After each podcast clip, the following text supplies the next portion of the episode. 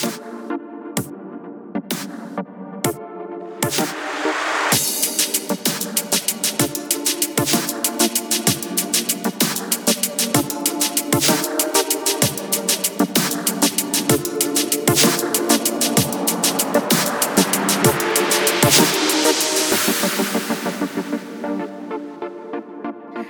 Hello, and welcome to the 165th episode of the Not Your Mama's Gamer podcast, a podcast where we talk about games and gaming from a feminist perspective.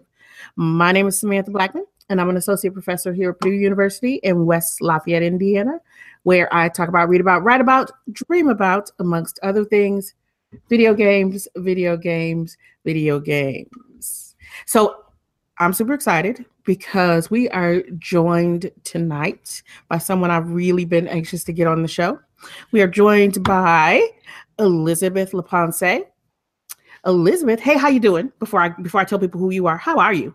I'm good. I'm functional now. The game is live. Thunderbird Strike is live on both Google and on believe it or not, the Apple App Store. it happened for me. So I think I'm all right. I think things are okay.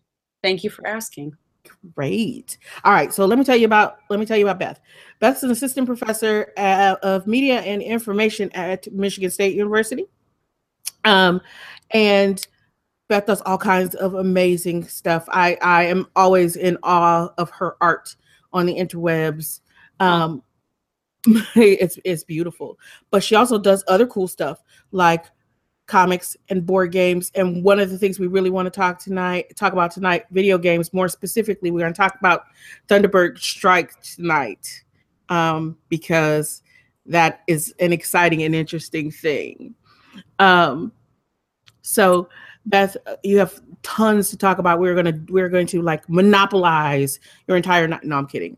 We're gonna to be as nice as we possibly. I have like nothing else to do. If this were a Saturday night, I'd be like, I have something to do on a Saturday night other than community. Wow.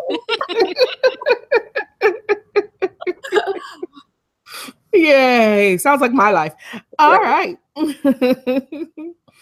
All right. So, and we're also joined tonight uh, by one of our NYMG co hosts and regulars, Alicia Karabinus. Hello, Alicia. How are you, darling? Hey, I'm okay. How are you? Ooh, she's a nobody's gonna nobody's gonna people are not gonna believe that's you. That was too sweet.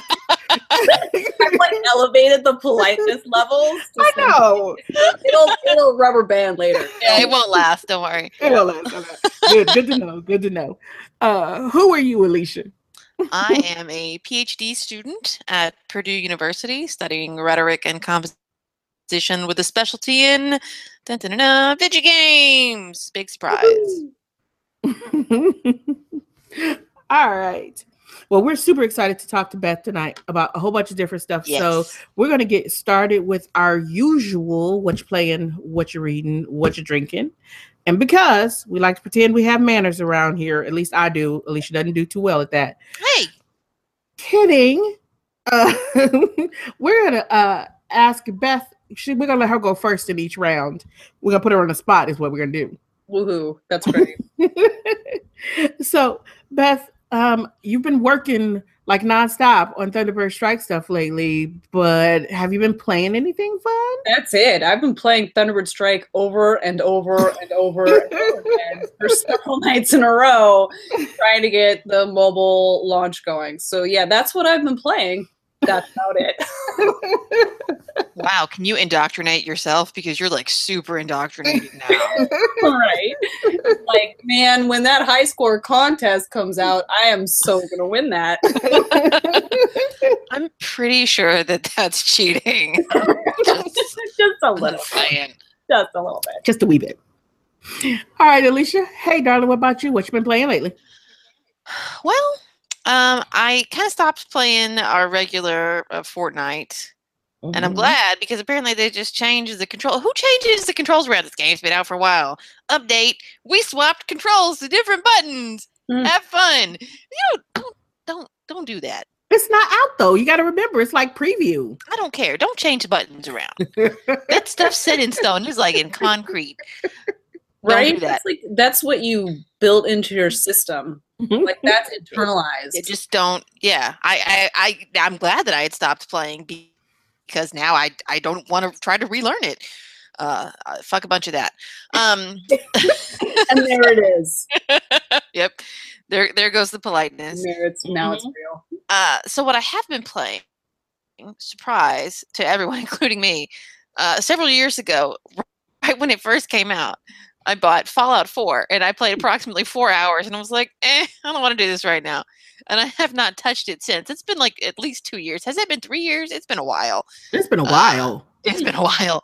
So I decided uh, I have so much grading to do and I have seminar papers due. You know what is the best time for right now? I'm going to start a really intensive RPG. Sweet. So that's what I've been doing. Is, is that re- is that what you've been doing really? Because you know, I thought I was like, is Terry playing on Alicia's account because she wouldn't be playing that game. no, he started playing it again too. He picked up his save file, so we've both been playing. Um, but, but it's got uh, you know town building elements, and now that I'm actually like into the game, all I really want to do is build my towns. But then I Mhm. have to go places to get stuff to build my towns. So I'm like the most jaded combat veteran. I'm like, oh my gosh, I have to shoot all of you guys so I can pick up this fan. it's just really bad. I've always wanted to make a native mod for that game. When it first came out, I was like, this is it. This is the moment. I'm gonna do this. And then, you know, it it didn't and I did other things. Oh, But I it's would so been- play that. I know, right? Fun. Right? Right. I would play it. one thing I do really like about this one, well, there's two things that I like about this one. I mean, it's it's kind of whatever. It's something to do for hours at a time. Um, but there's a lot of little clever references to stuff. Like there's at one point where you you find a skeleton of a dude, and you look ac- and there's like bottles of wine all over the ground, and you look across the hall, and he's Mhm. been bricking somebody up in the wall, and you look down at the wine, and it's Amontillado. So you're like, that's awesome. Right? um, just cute little references like that. But the other thing is, we've talked at length about my inability to be a bad guy in games. Like I just can't. Huh. I can't do it. Uh, this game really rewards you for doing the right thing as much as possible, for like being super moral and helping everybody. Yeah. See, that's why I suck at it. Like, oh, thank God, finally a game for me. I mean, part of being being moral and helping everyone is killing lots of people, so it's still, uh, you know, a little troubling. Um, but you know, you're you're killing people who are trying to kill other people, and That's it- important. there's this whole chain of killing people. Jeez. I know. For me, that's what I've been doing. nostalgia, You know, because it's like, man, like the original Fallout, that was my jam. And so for me, like that's the major draw is like this sensation of nostalgia, which is all what I'm always about. Just if I can get some little sense of that hmm going with the game, right? Yeah. No, this this for me always in games like this, it's it's collecting stuff. It's picking up every scrap of everything. I'm such a hoarder in games. It, it's it's really gross. Um and I just take everything. And the other characters, like your companions, stuff, will make fun of you. They're like, "Why don't you salvage like the usable junk?" And I'm like, "Shut up! I need this can." I'm sure I can scrap it. Leave me helpful alone. in- But because of the town building, you really do need the cans. You do. It's like really valuing to me. I love it. You're my best friend when the world ends. Got Because you. you will know where to go, who has all the stuff. I will have everything. I will be living on a mound of garbage. but if we need to make something, I will have the stuff. Plus, you'll be really high up. exactly. I will be able to see for miles around. Yeah. It will be so good. That's an advantage right there. oh my Ah. gosh. So that's what I've been doing with my spare time. I've been collecting old unworking telephones, aluminum cans, and killing everyone between me and that old broken desk fan. And I'll just kill everybody. So we'll be good. We'll be good until it's just us left. Then you might get in trouble. You won't be able to get to me on my mound of garbage. I will be so safe. I'll make traps. out of garbage. I will have the utensils. Beware, forks are coming. What have you been doing? okay. Well, I've been playing stuff. Um And things? and my stuff and things. So I went on this little this little um horror game kick for a Hmm. couple of for a couple weeks. So I played two different games. Um and then there was a third that I didn't get to because you know finals week and all. Uh, Mm. but I played Soma. Um, Soma came out a while ago, but they just released the safe. What they call it, safe mode, which is just a walkthrough of the narrative, and stuff can't kill you. Now Wow. it can still like jump out at you and like scare the shit out of you, but it can't kill you.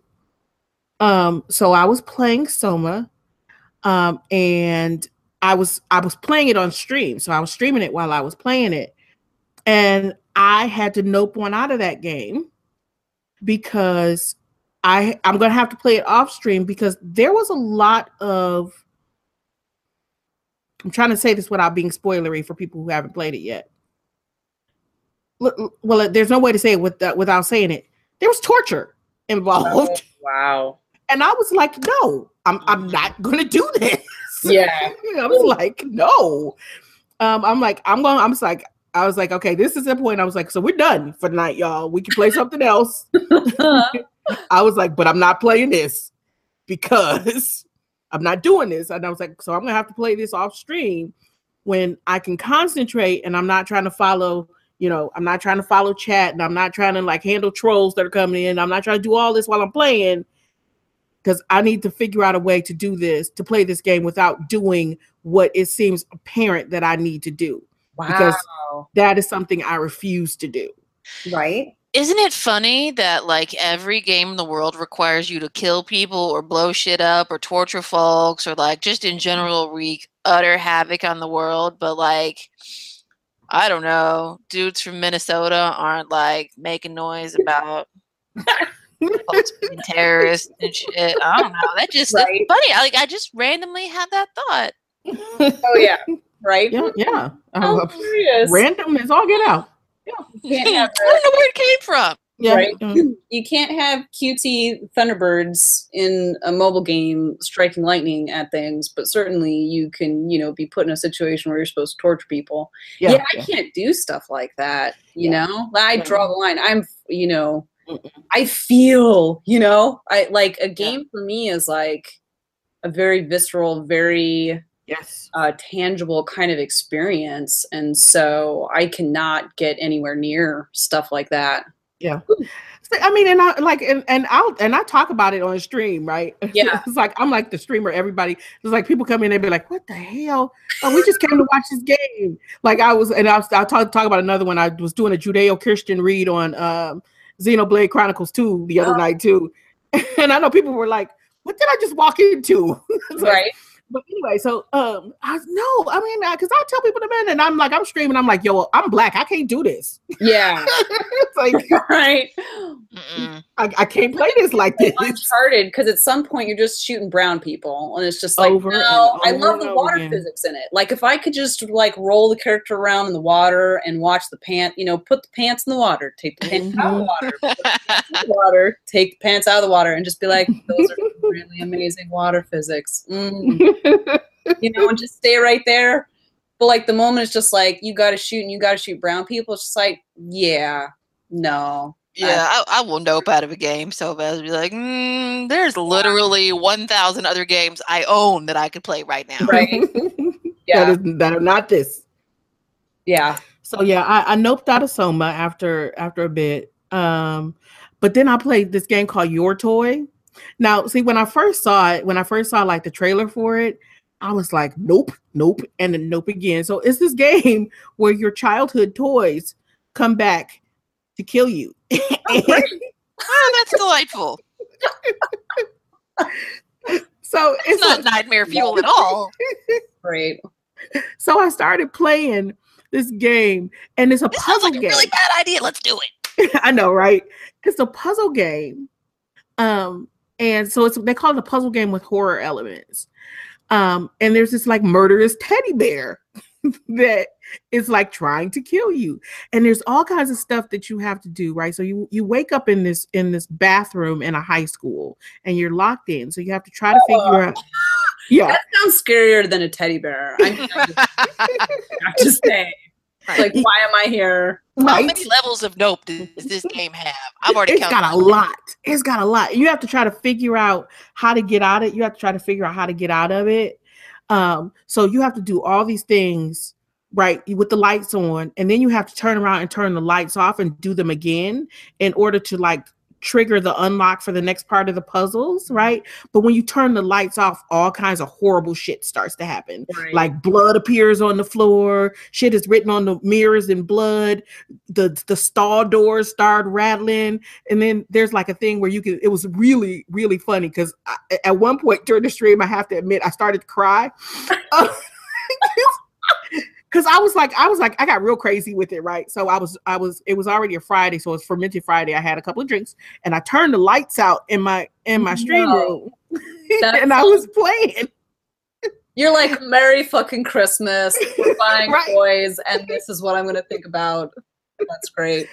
So But I'm, I'm. I'm looking, I'm looking through the windows, right? And they let you zoom in on the window. I'm like, if they let you zoom in on the windows, apparently this is what you're supposed to do, right? Not mm. thinking to yourself, this is a horror game. So it lets you like zoom in and you're like, I kind of see something out there. And as soon as you like real into staring out the window, stuff starts banging on the windows. Gosh, who would have thought that could possibly happen in this game? and I screamed out loud. and you could see like people in chat just losing their shit. They were laughing at me so hard. And I was like, okay. I was like, I was I was asking for that one. I was asking for that one. Right. But it was so the puzzles are super hard. I love puzzle games. Um, and when I say the puzzles are super hard, I mean in a good way because they're not unsolvable. Because you can kind of see what you need to solve them. You just have to figure out what where that thing is. That's Uh, fun. so it was really fun and it was spooky as shit um so that one was a lot of fun um then i, I started playing xenoblade chronicles 2 and so i'm a jrpg fan yeah. always have been um let me just say the breasts on Pyra who is the the like the main blade and kind of co-protagonist in Mhm. this game are absolutely fucking ridiculous. Yes, they are. Keep seeing people try to try to defend this game, and I'm like, There you- is did you look? Like, no you look? defense of these breasts. They are These breasts are indefensible. and, and not only are the breasts ridiculous, but at one point you're playing the main character Rex. At one point, they like he gets like knocked out cold, right? So he's like laying down, knocked out cold, and he wakes up, and you know they do the eye thing, right? So you can see like the eyes start to open and it's blurry, and then it closes, and then it opens again, and he starts to focus. He is laying on her lap, and all he sees, everything, the sun, the all These his breasts have future, out the sun. The his rays of light his past, down. everything is fucking eclipsed by these huge breasts hanging over his head. and I'm You like, sort of have to admire the just balls out egregiousness of it. I was like, see, you can't even say that, you know what, we just drew her that way. See, because the fact that you are clearly objectifying just her breasts at every point you possibly can. But Samantha, Someone's having a lot of fun with that game. Samantha, there are women in the world who do have giant breasts. Some of them choose to dress in approximately 13 straps of leather and some glitter. So this is totally okay. She has agency. She's chosen all of this. Yep. And she's wearing boy short, she's wearing red, shiny boy short panties that are three sizes too small Awesome. to Very go along with the giant breasts. Yeah. Nice. Yeah. Um, but if they had not done this, it is a solid game. Right. Which is which is sad.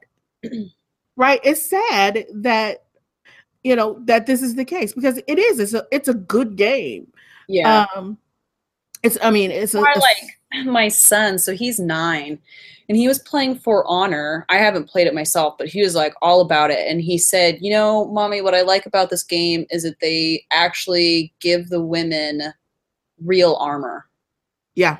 and that blew my mind that like as a nine year old he is able to articulate on his own. Because i actually you know i don't talk a lot about this around him uh, surprisingly enough. I mean you'd think as a game developer i would be like here like let's talk about representations but i actually really don't and i give him space you know to figure things out for himself and just you know he can see it and so he yeah. says that he likes to play for honor for that reason you know because mm-hmm. he's like oh look you know they're actually every character is being treated equally and you know they're trying for uh, an element of historical accuracy and you know he really likes that and that just goes to show that you know you can target that audience in that way you know authenticity can actually give merit to a game mm-hmm Mm-hmm. Yeah, absolutely.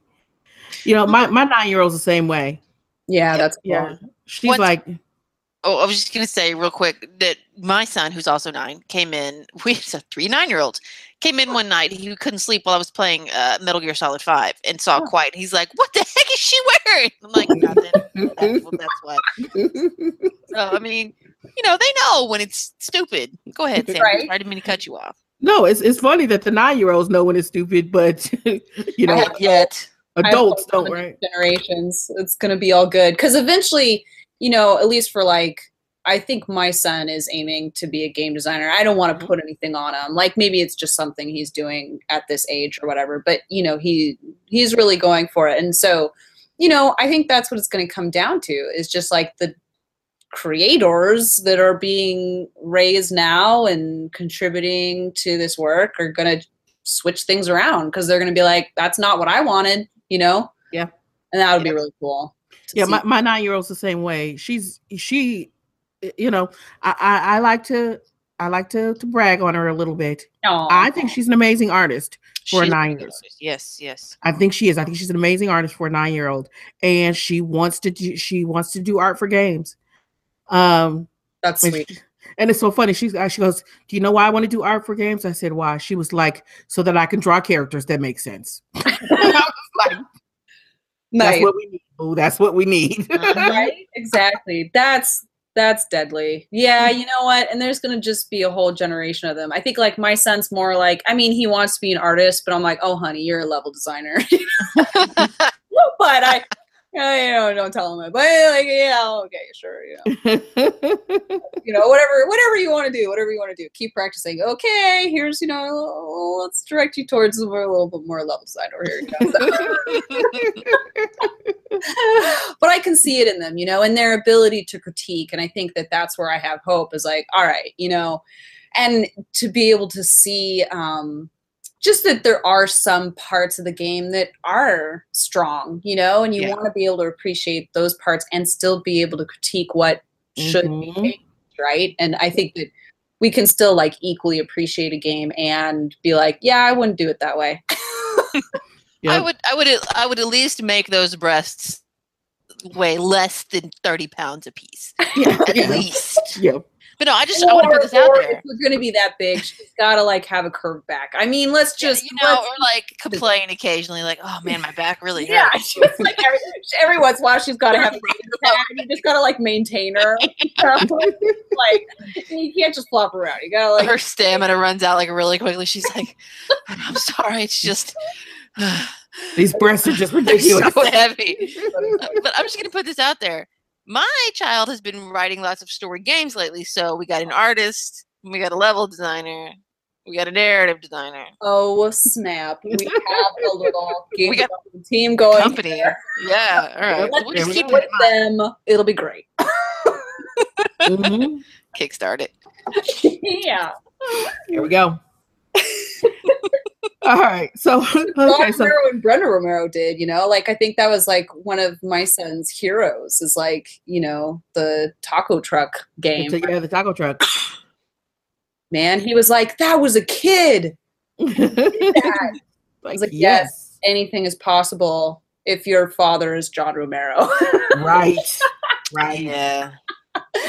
but still, you know, it was like a really great role model for him. So I was like, yes, that is right. you too can make successful video games. Yeah. Uh, and the last thing I've been playing is for the last couple of days, I have been playing a lot of uh PUBG on the Xbox. Mm. Player Unknown's Battleground. Yeah, have fun. It's fun. I'm It is sure super fun. Okay, it's pathetic, but I will admit that from time to time I have been playing Smite, which is, I mean, it's a sad. I'll admit. I'll admit. I'll take that hit right now. I know people who are still playing like, tap into it, and I have no, like, it requires nothing from me, really. You know, and you can tell probably most people who are playing are either drunk or high. So whatever you do, you're probably going to be okay. you know, it's all right. You can tap into a just go do a run and and then tap out, and you don't have to make any kind of human connections if you don't want to, or you can. You know, that's what's been working for me. Is that kind of. See, that's why I that's why I like battle royale games. I Yeah. like battle royale games because Alicia and I were playing a whole bunch of Fortnite battle royale for a while. Cool. Um, but I've been playing since PUBG came out on the Xbox. I've been playing PUBG because you know what? I can. Um, I have uh, gotten down to like the top twenty probably five times, and like the top ten slash top five another two or three times with no weapons. I was like about to be really, really impressed there, and now I'm like, oh, No, with no weapons, because Uh, that is the only game that I can go stealthy in. oh, We talk we talk about this all the time. Every other game that's supposed to be stealthy, I fail that terribly because I walk into a room and I'll be like, "Oh, you saw me. Now everybody's got to die," and then I kill everybody. and but this game is like it's like Fortnite. Fortnite was all about the bush strats. I would hide in a bush for twenty minutes and be totally okay. And Yeah, just be, you know the difference is that you don't have like top Fortnite streamers out there hollering racist stuff, right. whereas top PUBG streamers out there hollering Well, all kinds of racist stuff. You know like, what? That's PewDiePie, dude. You can't you can't blame PUBG for PewDiePie. It's not just PewDiePie. Well, you know what? You, what? No, you know what? You're absolutely right. But you can't blame you can't blame the game for the streamers. No, I can't. But I it, it makes me think that that's the community it fosters, and I don't want to be a part of that. Not even to kill them. Well, you know what the thing is is that well, I mean, I understand what you're saying, but that what that's not what I've run into when I've been playing when I've been playing PUBG or watching others play PUBG. But then it also depends on what platform you're watching. Yeah, that's. Oh, Because I stream on and I predominantly watch Mixer, and that's a whole different community than Mhm. Twitch and YouTube. okay. That is a whole different community. I mean, they have lots of stuff in place that other folks don't. That's good for me to know too. You know, Yeah. because I I just gave up. Right. I was Well, like, so did I. No, yeah, Mixer's pretty great, cool. Yeah, because Alicia's been streaming with me on Mixer on and Friday. I'm, I'm just pretty anti-streaming in general. Like, Yeah. Right. um yeah so the community on mixer is totally different and as a platform um i mean because i've seen i've seen it happen before like i said they have stuff in place that is pretty interesting and pretty quick because i've been watching like like um black streamers playing on um th- uh, that they're playing games and streaming on Mixer, and like somebody will come in and say some and say some shit, and then they'll like immediately delete the comment that they made, and then go back to ban that person from their chat, and Mixer's already done it. Right. nice. Okay. See, like for me, streaming is still a strange, different world because I would bounce back to this border tr- town, like in the bush, in the middle of nowhere, next to Grand Ronde Reservation Mhm. in Oregon, and you cannot stream anything Mm, out there. Like, mhm. You know, you can't even stream SoundCloud without going over your data limit and getting shut down. You know, this is like not going to happen for you. And so I learned to just kind of completely let go of that whole world of what it means to game. Mhm. And so I'm still like going, oh yeah, okay, this is the thing you can go and and do and connect with people. And in fact, that's what dominates now. And I think um, a lot of what my work is about still right now is is like how can I make games that can be downloaded in spaces where you can get wireless for a little bit, you know, and then they can continue to be played in places where you do not have internet because Yeah. that was my experience. And so I really haven't jumped any kind of like making games for Steam or anything that's multiplayer or anything even with high scoreboards or anything like that because that still, you know, will connect you in and require that at times. Like it killed me when um that one Mario game came out, whatever it was, and you know, I was like, yeah, this is something I'm going to be able to play now, and it required you to have internet in the moment to play it, and I was just like, or not, you know, Yeah. like I guess I'm not going to be able to do this actually on mobile, and that's just how it's going to be for me. And so I've been uh, on the other side of the digital divide for so long that I um, have not had a super lot of encounters with these kinds of communities. I remember when I was much younger, it was like Diablo and stuff like that, like really old school or like Ultima Online. And, you know, you take things out on people in a whole different kind of way, but not this kind of thing where you get to hear people's voices, right? Mhm. And they're just, I mean, I've run into all sorts of weird stuff playing um, some of the battle games uh, on Xbox Live, like some guy pretending he was black and he was a part of a group of people and they were all in on it. They were like in on this joke. It was a joke he would do, and he was like playing this caricature, basically like an old black man. yeah. And and I'm just going like, obviously this is fake, but everyone's like throwing him material, right? And like Yeah. hooking him into making these super racist jokes. And so it's a different kind of racism. It's not just like people running around like saying racist stuff it's Mhm. like they're taking on these fake personas and being extraordinarily racist in this whole complex kind of way where i'm just like that's that's like a whole other level Yeah. you know like weird you know and and that Mhm. really turned me off from it right away i was like i don't know if i can really do this because i don't know what i'm going to run into night to Mhm. night you know i don't really know about See, that and that's the that's one of the things that that we've talked about before is like I I used to play games online. Yeah. And I haven't for a long time because for that very reason, right? And it wasn't until I started streaming on Mixer and became a part of kind of a, a larger um a kind of a larger streaming group and started to stream um and hang out with like regular folks Yeah. um that I started to play online games again because I know that there is a body of like-minded folks that I can play with. I'm like, well, I know I can play with these folks over here, and I don't have to worry about any madness, Mhm. right on. right? yeah totally that sounds awesome Um, so I've started to play games online again. Um, and I was like, I'm, I kind of missed this. I really did. Yeah, that's the thing, right? I mean, there's like nothing that replaces that feeling of like being in a moment and that moment cannot be repeated in the same way. You know, it's just not going to be because you have like the intermixing of all the people there and the rapport that you build and the feel- feeling of like winning with the group or, you know, winning against a group, whatever it might be. Um, that just is irreplaceable. And that's what I would feed off of before, you know, in World of Warcraft and all that kind of stuff. Mhm. I like that, except for the whole like, I got exhausted of playing that kind of stuff just because it was the same thing over and over and over again. that everybody went to, It's- you know, it's not really changing. And I'm also spoiled because, you know, I was brought up in the Ultima Online era where I got to change the color of my armor. Thank you very much. Yes, I had to go get a special bucket or go to a house with a special bucket in order to change the color of my armor, but I could match if I wanted to Mhm. and I could customize and I, you know, could feel like I could create space. You know, it like killed me in WoW when, you know, first time I was playing and I tried to take something out of my backpack to start creating and building things in the space. And it's just like, no, it's gone. Like if you're going to remove it, it disappears. And I understand the data reasons for that.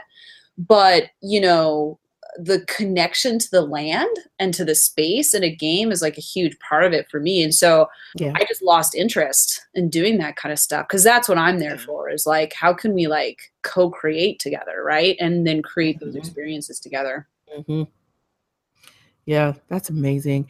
I, I so you, you mentioned Ultima Online, and I start thinking back to my Ultima days, and I'm like, oh, remember when you got? I remember when I when I got my my copy of Ultima Online, and the game still came in a box. Yeah. You're like, why is this box so heavy? And you opened it up, and there was like a straight up novella in the box that went along with it that had that had all the game's lore in it. Yeah. So you had to like read this Yeah. before you could start playing the game so that you because you I mean there were there were role playing servers and then there were like there were like there were like PvP servers, right? Yeah. Um, and for folks who wanted to role play, there was this this book that you read first so that you could situate yourself in that space. Yep. I played in the Shadow Clan Orcs, which was like the most hardcore group you could find because they did things like you were not allowed to ride on horses. And so we'd get griefers. They'd come in, you know, in their full plate armor. And then in the later versions of the game, like full plate armor plus they are also mages, you know, just, you know, those guys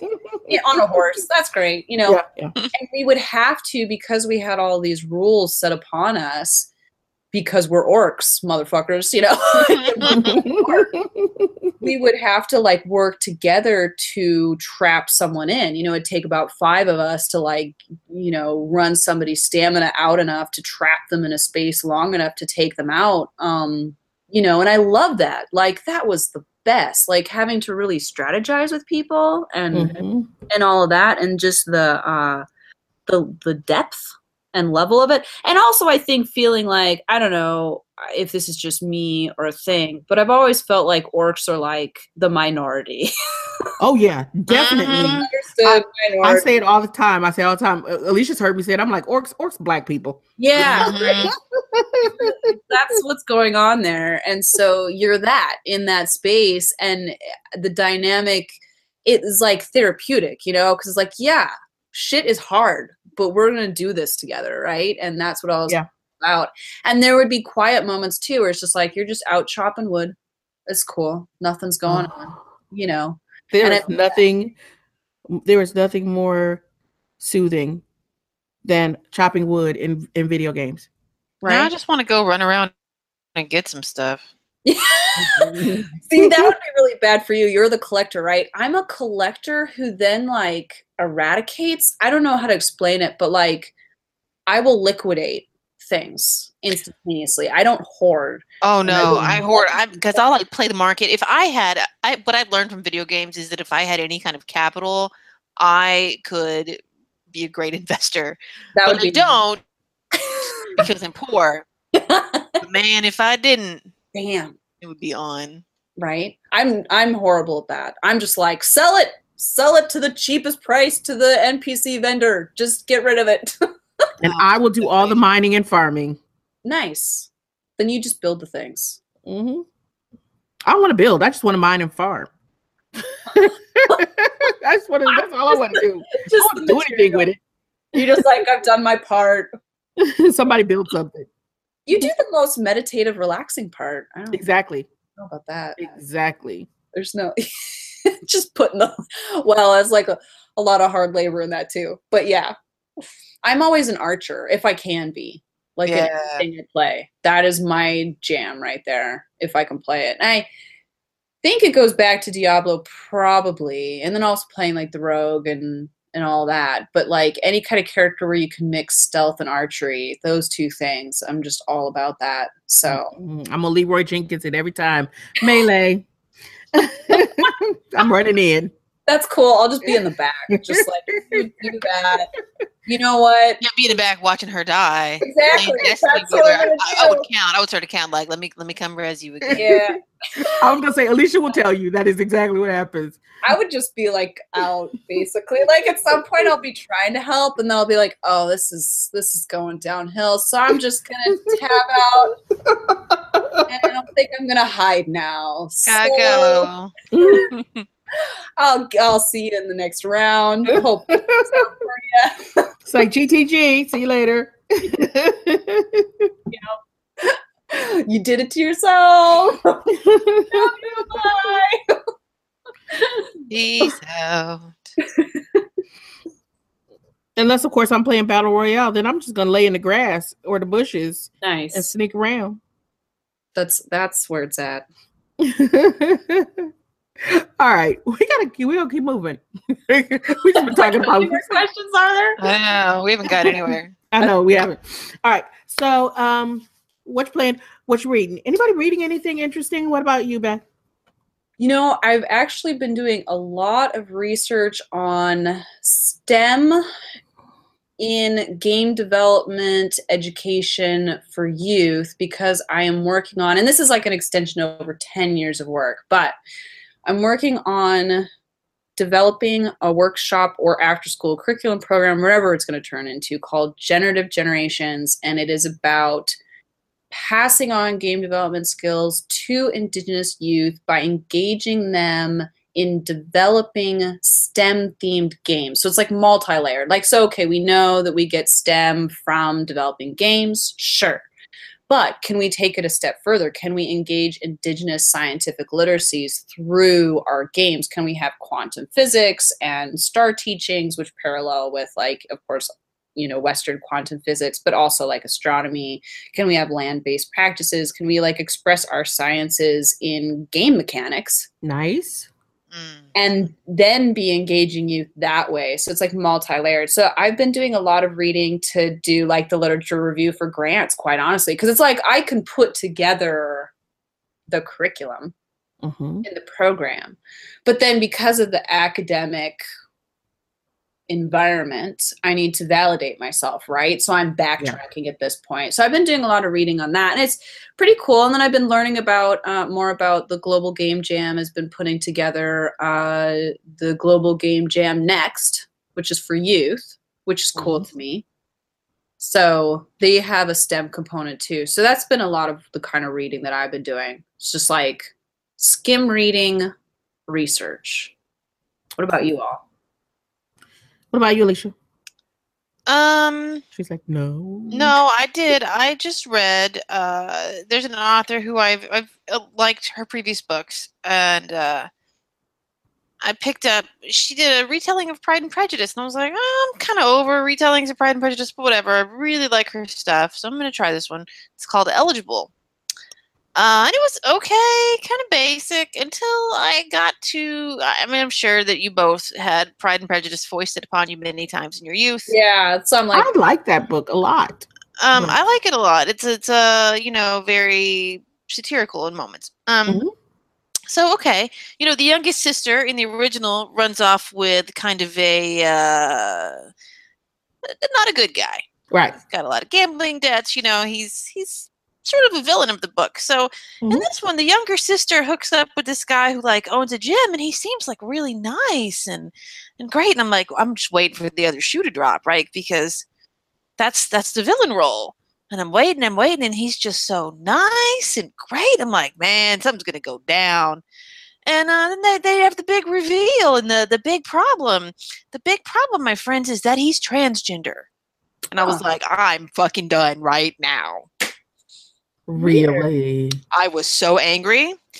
And I read I read some reviews and I read about two chapters after that, maybe three, because the chapters are really short. Just to kind of see, and it becomes this growth moment for the family as they learn to accept their transgender son-in-law. And I was like, wow. So not only is the villain quality the fact that this man is trans, wow. uh, then this like wealthy white family has their growth moment on the on his back. I'm gonna. I'm gonna take a hard pass. All they had to do was make. All they had to do was make him black, and then that would have just Oh, been. then they they later they would've apparently got it- introduced would've a black the love to interest for one of the other sisters to be like real progressive. For just Wow. I'm like, who? I know that That's why I don't read. she has editors, and there's other people that were like, why did this? It's okay to someone though. You know what I mean? Right. Like someone out there, it is their moment of growth. You know? And that is sad. Yeah, That is a sad situation to be in. i was I was really mad. Yeah, because it's like they're like looping you into the original narrative and then equating that with with villainy, which is just not okay on so many levels. No, no, it's not okay. Uh, why do people get stuff published? Like, you know, I still don't understand this. Mm-mm. I don't get it. I had lots of fiction published in the before time, in the long, long ago, before I became Sam's minion. Uh, and I wrote some some dumb and and problematic stories. But I'll tell you what, one thing I did not ever do was like just throw in some trans people so that everybody else could have a girl. Like what the fuck was going on? I was so bad.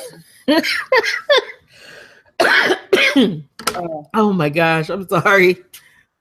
See, now I need the water. I told you I had all these beverages here for a reason. So now I'm not reading anything else. Nope, I take that back. I just purchased uh, Matt Bell's uh, Baldur's Gate 2 from Boss Fight Books, but I haven't started it yet. That is some epic dedication. Yeah, well, I do like Matt Bell.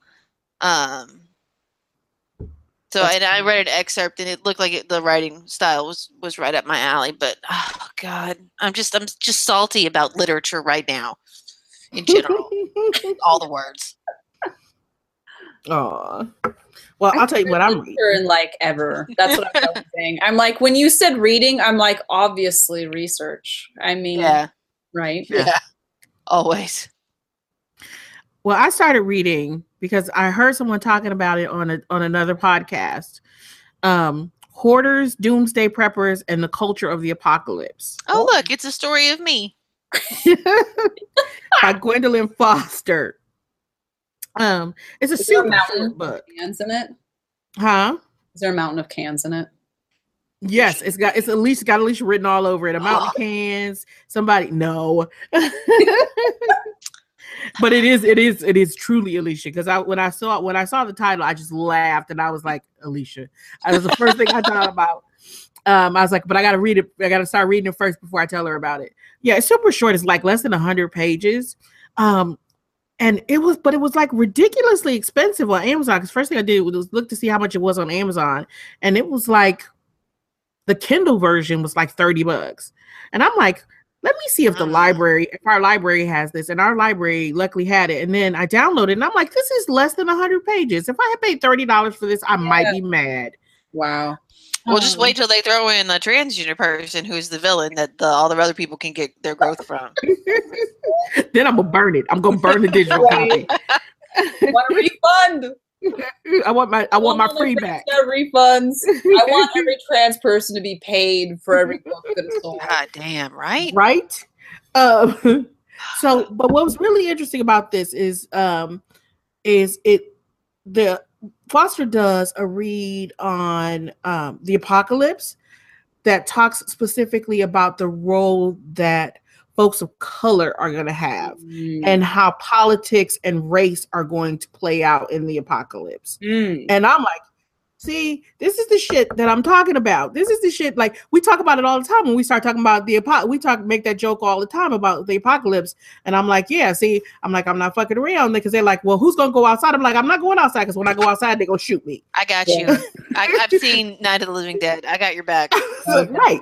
So we I mean, so we make these jokes all the time, and it's interesting to see Foster actually kind of do a real read on That's uh, great. on race on race and racialized politics in the apocalypse. Yeah. So um Yeah, you told me to read it, but now I will say uh, I'm gonna read the shit out of this book. I know. I in indigenous futurisms there's this conversation that's been ongoing about how the apocalypse has already happened for us. So we're Oh. already living in the post-apocalypse. So anything that references the post-apocalypse in science fiction is like yeah uh-huh. And then what about the post post-apocalypse? You know, Right. it's already happened for us. Like Oh you are our apocalypse. This is it. You know good point. my existence is the result of an apocalypse. And You so, just blew my mind. That makes so much sense. yeah. Yeah so a lot of people have been talking you know about this and uh, Johnnie Jae and then uh, also my mom grace dillon. She coined the term indigenous futurism. So obviously like you know science fiction is going to be a thing that i know about. It's probably also why i don't read any literature because she is a scholar of you know literature and films and in the science fiction area. So it, she just would read a book Oh man. I mean, every night. She is a walking library. She just remembers everything she reads, but she would read so much. That's probably why I'm just like, no, books are a thing somebody else does, you know? but I take a lot of the teachings that I've gotten, you know, from from her and from other people and really appreciate what's been passed on to me that way. And that's one of the perspectives, right? And and mm-hmm. that changes how you think about things. So I'm like, yeah, you know, so here we are now. but, you know, certainly there are other levels of, of apocalypse to be had too, right? Yeah. Yeah. Wow, that is that that kind that that you're like, yeah, that kind of when you think about it in that way, it makes perfect sense. I know. When we're done recording, I'm gonna go lie on my floor and stare at the ceiling for a while. like I'm having a moment. like I wish you guys could see my face right now because I'm just like, wow, Yeah. everything I know is wrong. I must recalibrate. Reality shift. right. I mean, but shit, we all need that. Yes. Yep. Oh God. Oh, you, you wait, wait. Do you think that that means that it might be important to gasp have other perspectives in your life? What? No, because they just want to destroy you. Oh, right. okay. Okay. All right. So that was what we're playing, what we're reading. We're like 14 hours in. Um, We've already done like three podcasts. that was the intro. but that's okay because I'm having real fun. I know. Brilliant. so the, the big question is, is what are we drinking tonight? Um, Beth, we will start with you, I'm even though very we already know the answer. I know. I'm so I'm so exciting over here. I'm drinking water because I've been drinking coffee all day and all night for several days now. I mean, you Uh, had a you had a big week. yeah. dealing Apple. Really, thanks Apple for the problems I'm gonna have from how much coffee I've been drinking. I know you got you got you got your game up on the in the Google Play Store and in the App Store. it's happening. Yeah, It's it's amazing. it's real. It has happened now. I'm still in disbelief. I'm a little bit like, you know, going, okay, is this really for reals? Real? Real? Really? or other people are able to okay all right i'll just trust you now you know so yeah that's that is what i am drinking tonight because i am going to try to like you know balance out a little bit here if i can Ah. it's like, yeah, why would you do that? yeah i'm like but then there's the next game i'm working on Whee! Yep. All right, Alicia, what about you? What you drinking, babe? I'm just having a fine old fashioned. You still have to make me an old fashioned. Okay. Hmm. I will do that for you. Uh, Mm-hmm. a, a, friend and colleague uh, bought me as a holiday gift a nice bottle of bourbon, nicer than I would buy for myself because as a grad student I have zero dollars. um, so I am I am enjoying this. So you're getting two two bottles of bourbon out of this out of this semester, huh? I'm going to have the best holiday ever. Huzzah! All right. Well, I'll tell you what I'm drinking. I I, I have three beverages in front of me. Hell yeah! because it's been it's that kind of week, y'all. Um, I am drinking a barefoot Moscato. Uh, so that's one. I am also drinking a. I'm drinking coffee. I'm drinking a Sulawesi. Um, and I am drinking um, mango sparkling water that I made in my soda stream. hmm nice So I got, you know, one beverage that I need to, because, you know, it's that kind of week. One beverage to keep me awake and one beverage to keep me hydrated. it's like all the things I want to mix them all together in one cup. Never. Oh, no. That goes No, maybe the wine and the sparkling water. Yeah, no, I like my wine straight. And and I had poured a big cup too because I was like, I was like, I'm just gonna use this cup because I don't feel like, you know, using wine glasses. Oh, do most people use wine glasses? I usually do. I am not a heathen. I usually use the wine glass. Damn. But instead, I poured it in this cup and I was pouring and pouring and pouring. And I was like, oh, damn, this isn't water. This is wine. And I was like, I'm never going to drink all of that. And I want you to know that this cup, this cup has been empty for a few minutes now. Um, that's why I started switch to the coffee and the water. I was like, I could get up and refill it because, you know, the wine is right over there in the fridge, but I, I won't do that. Like, woo, Thursday night. I will not discuss my wine drinking practices with I know your wine drinking practices, and the bottle would be empty by now. So I like a fine bottle of wine. Anyway, don't we have something else to talk about that's not me? we do. We have to talk about Beth. And not only are we going to talk about Beth, but we're also going to talk about Beth's game, the latest game. Let me say that because, you know, Beth's kind of prolific. Aw, You're kind of a big deal. You're kind of a big deal. thank you. Oh, can I just say before we get like super started, all of your artwork is so amazing. It is beautiful. It's so layered and there's so much to unpack and think about and like just the way that shapes and colors work together. I don't know, it's, it's really exciting. Like I'm not a like an amazing art critic or anything, but eh, I was looking through all of your stuff and just like, oh my gosh. So go check out her website because it's it's worth it, y'all. Aw.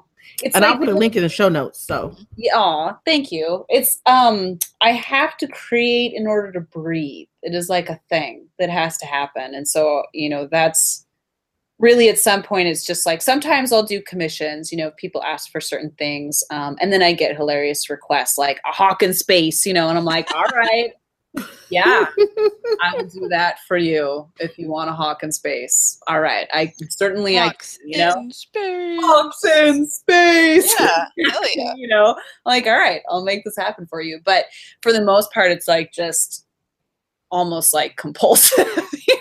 you know, it's like, I don't feel great right now. I think there's something I need to make or that I should be making or I should have made a while ago or whatever needs to happen. And so that's a lot of where uh, that kind of work is coming from. And with Thunderbird Strike, it was the first time because I had to give myself the opportunity. No one has really given me space to be the artist on games that I've worked on. I've done background art for games.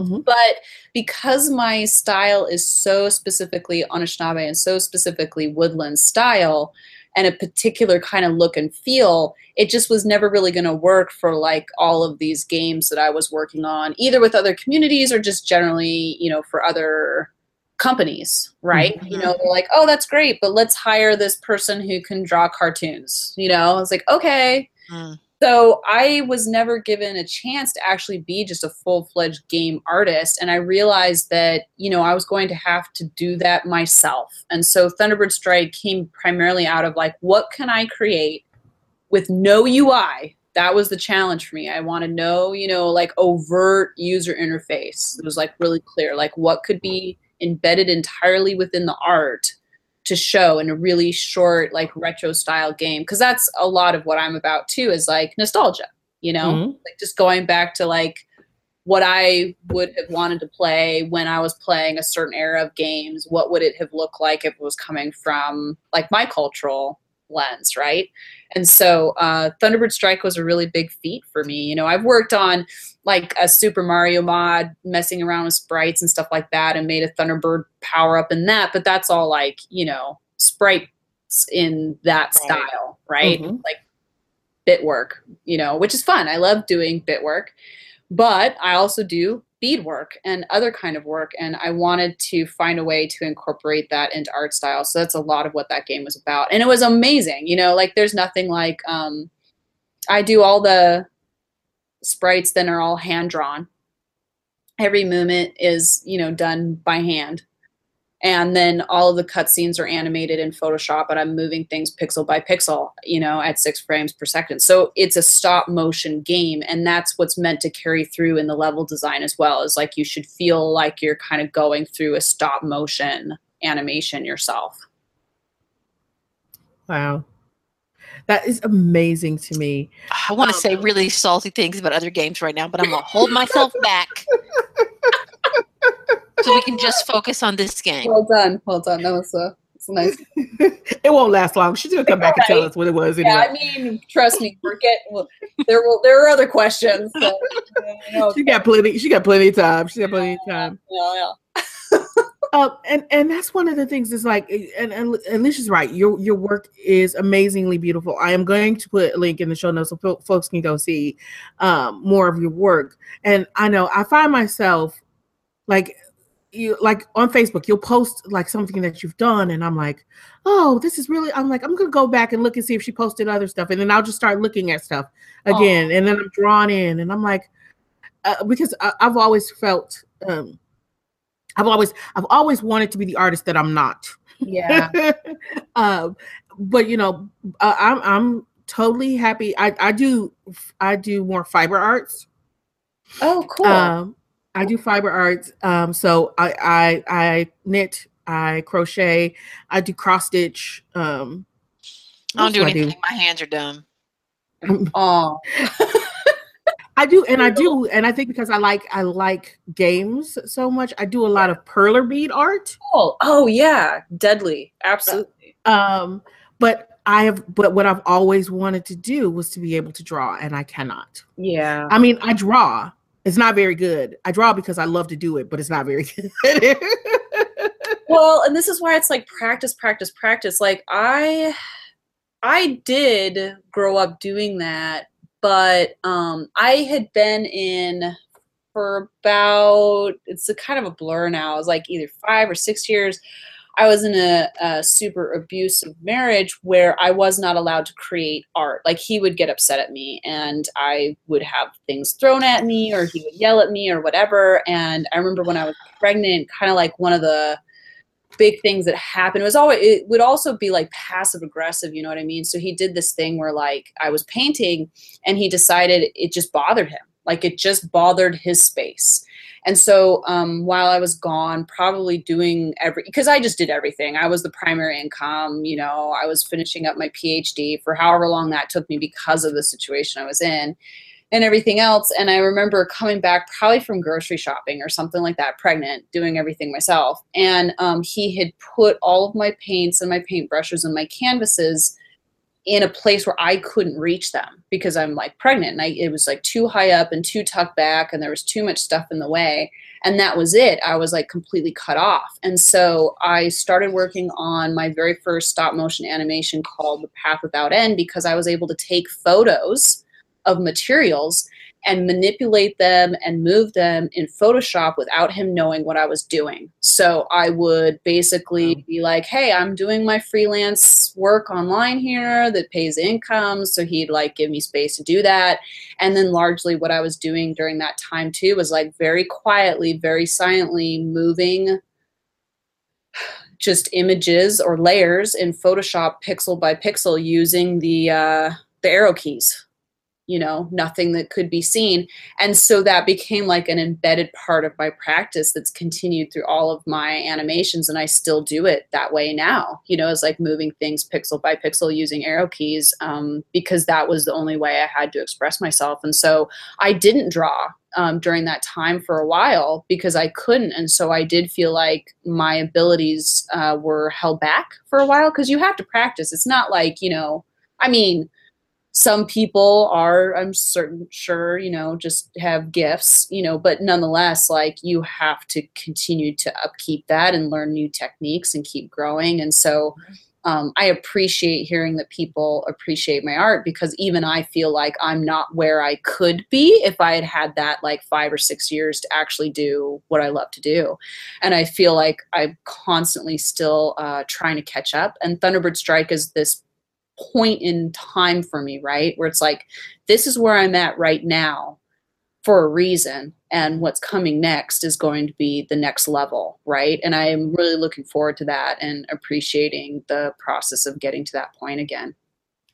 Well, Thunderbird Strike is a beautiful game, and that's Thank- that's an amazing segue. Tell us, tell us about Thunderbird Strike. Yeah, so in Thunderbird Strike, you play as a Thunderbird, striking lightning down at mining company buildings and the big giant mining trucks, or at Caribou, Buffalo, and wolves, as well as people to activate them or bring them back to life. And you get either uh, destruction points or restoration points from the strikes that you make and what you successfully destroy or bring back to life or activate. Mm-hmm. And then uh, you get a total high score at the end. And so you always win. Uh, you're playing for a high score. And it's basically, you know, a parallel to one of the last games I did called Invaders, which was about, you know, it's a Space Invaders riff, and you always lose in that game because it's a comment on colonization and Space Invaders as a metaphor for invasion and colonization. And there's always kind of like a slightly depressing tone to it because, I mean, you are playing for the high score and you do it, you're like, oh, well, I died. Eventually, you do die. And so I wanted to do something that didn't have ultimately that feeling, like was really great for discussion. But I wanted a game where you always felt like, no, I always won, no matter what.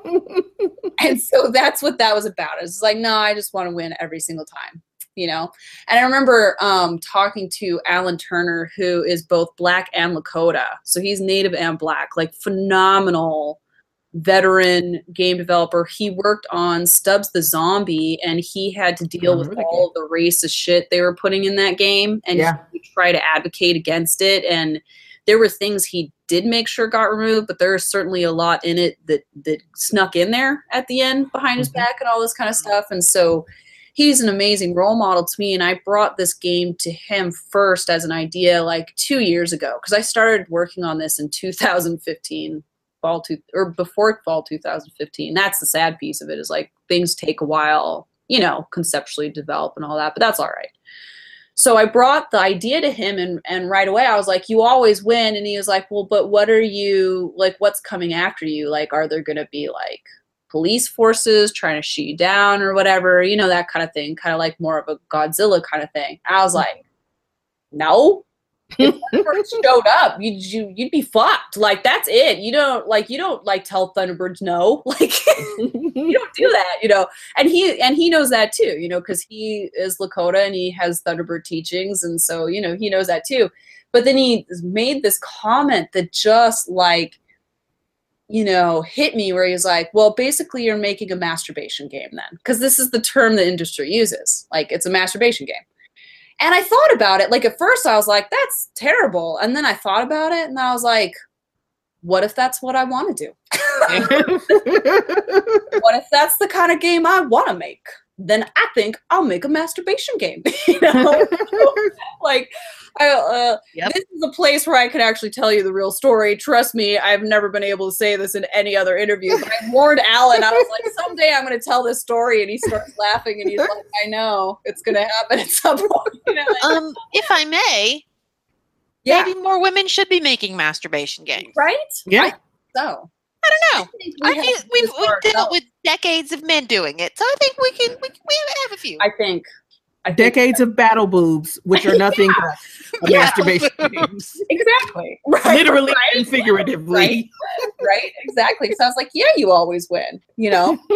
and yeah, it's gonna be and like I made it it's simple and it's it can be an easy game. It can be complicated if you really figure out what's going on with it. If you're really trying to get the highest score you can, it does get more complicated. You really do have to balance where you're going. All of the targets have equal points so it's not telling you to lean more towards destruction or more towards restoration you know it's not judging you and it's not prescribing right, like you, you have a choice to be what you want to enact exactly yeah and and it doesn't tell you you know if you're good or bad or whatever for either of these roles right? You know and i think that games tend to do that a lot. And that comes from the d&d standards. You know you got your you're good and you're evil and you got your chaotic you got your neutral and you got your various mixes in between. And you know i get that. I get that prescribed template but you know the way that i was raised is that it's actually about balance and it's not about like good versus evil actually. And so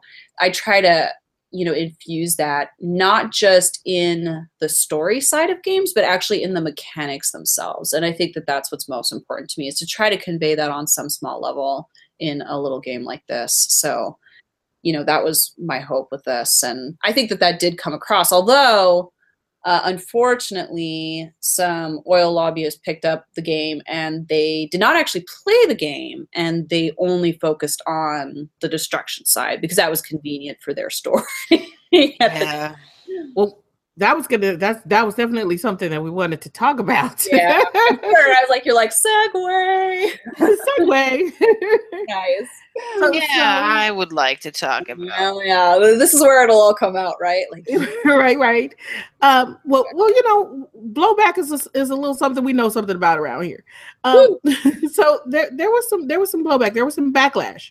yeah. Um, uh, you you had some you had some problems that that arose because of of those oil lobbyists I did. um, and folks in general. You wanna you wanna tell us about that? Sure. I mean, they went after me legally, so it was uh, it was quite intense. Like there was a group of uh, oil lobbyists. One person headed it up, and he became the voice against the game. Um, and he initially tried to go after me for uh, Michigan State University being affiliated. Like they made an assumption that it was made in a lab at Michigan State University. No, everything was on my own laptop. I had been working on this game prior to being hired, right? Mhm.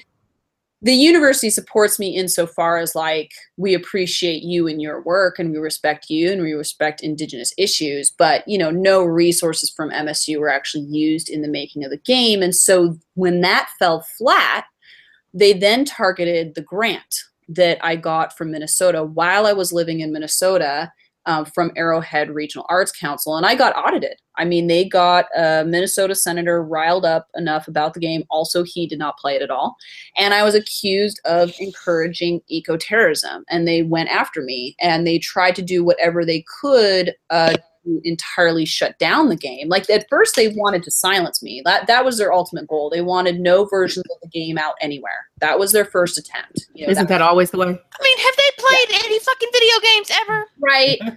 right you Yeah. know who knows right it, i think it was just at the time a really uh, convenient target for them especially given what was happening in minnesota at the time now i didn't realize this uh, entirely like you know I, things happen when they happen right? And i'm like in game dev mode so i don't know what's going on in life beyond just what i have to deal with in the moment but um they in Minnesota, there uh, were gatherings happening at Wells Fargo and other places against pipelines, and to the extent by which Wells Fargo actually had to like close down because there were so many people. And so it was a real hotspot for conversations about pipelines right when Thunderbird Strike released. Hang on. And so, you know, there you go. And so I think what it was was like there was a Minnesota senator who wanted to win a battle, you know, Mhm. and Some I battle. made- yeah, some battle, Yeah. some battle, any battle, and I just made a really convenient target at a particular moment in time, and that was really a lot of what it was about.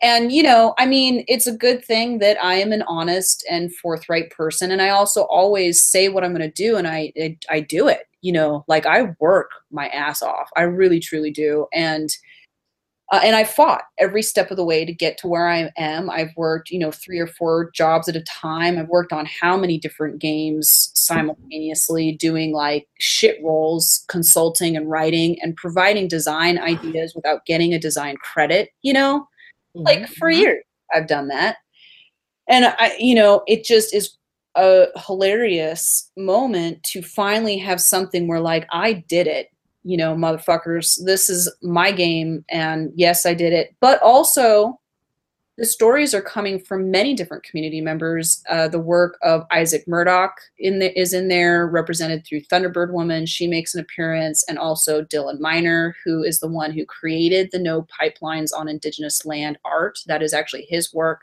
and so it's like me reflecting the importance of all of the stories that have come forth and have been told for many generations about a Thunderbird and about Thunderbirds in general Right. returning to help protect the land and the waters from a snake that threatens to swallow them whole.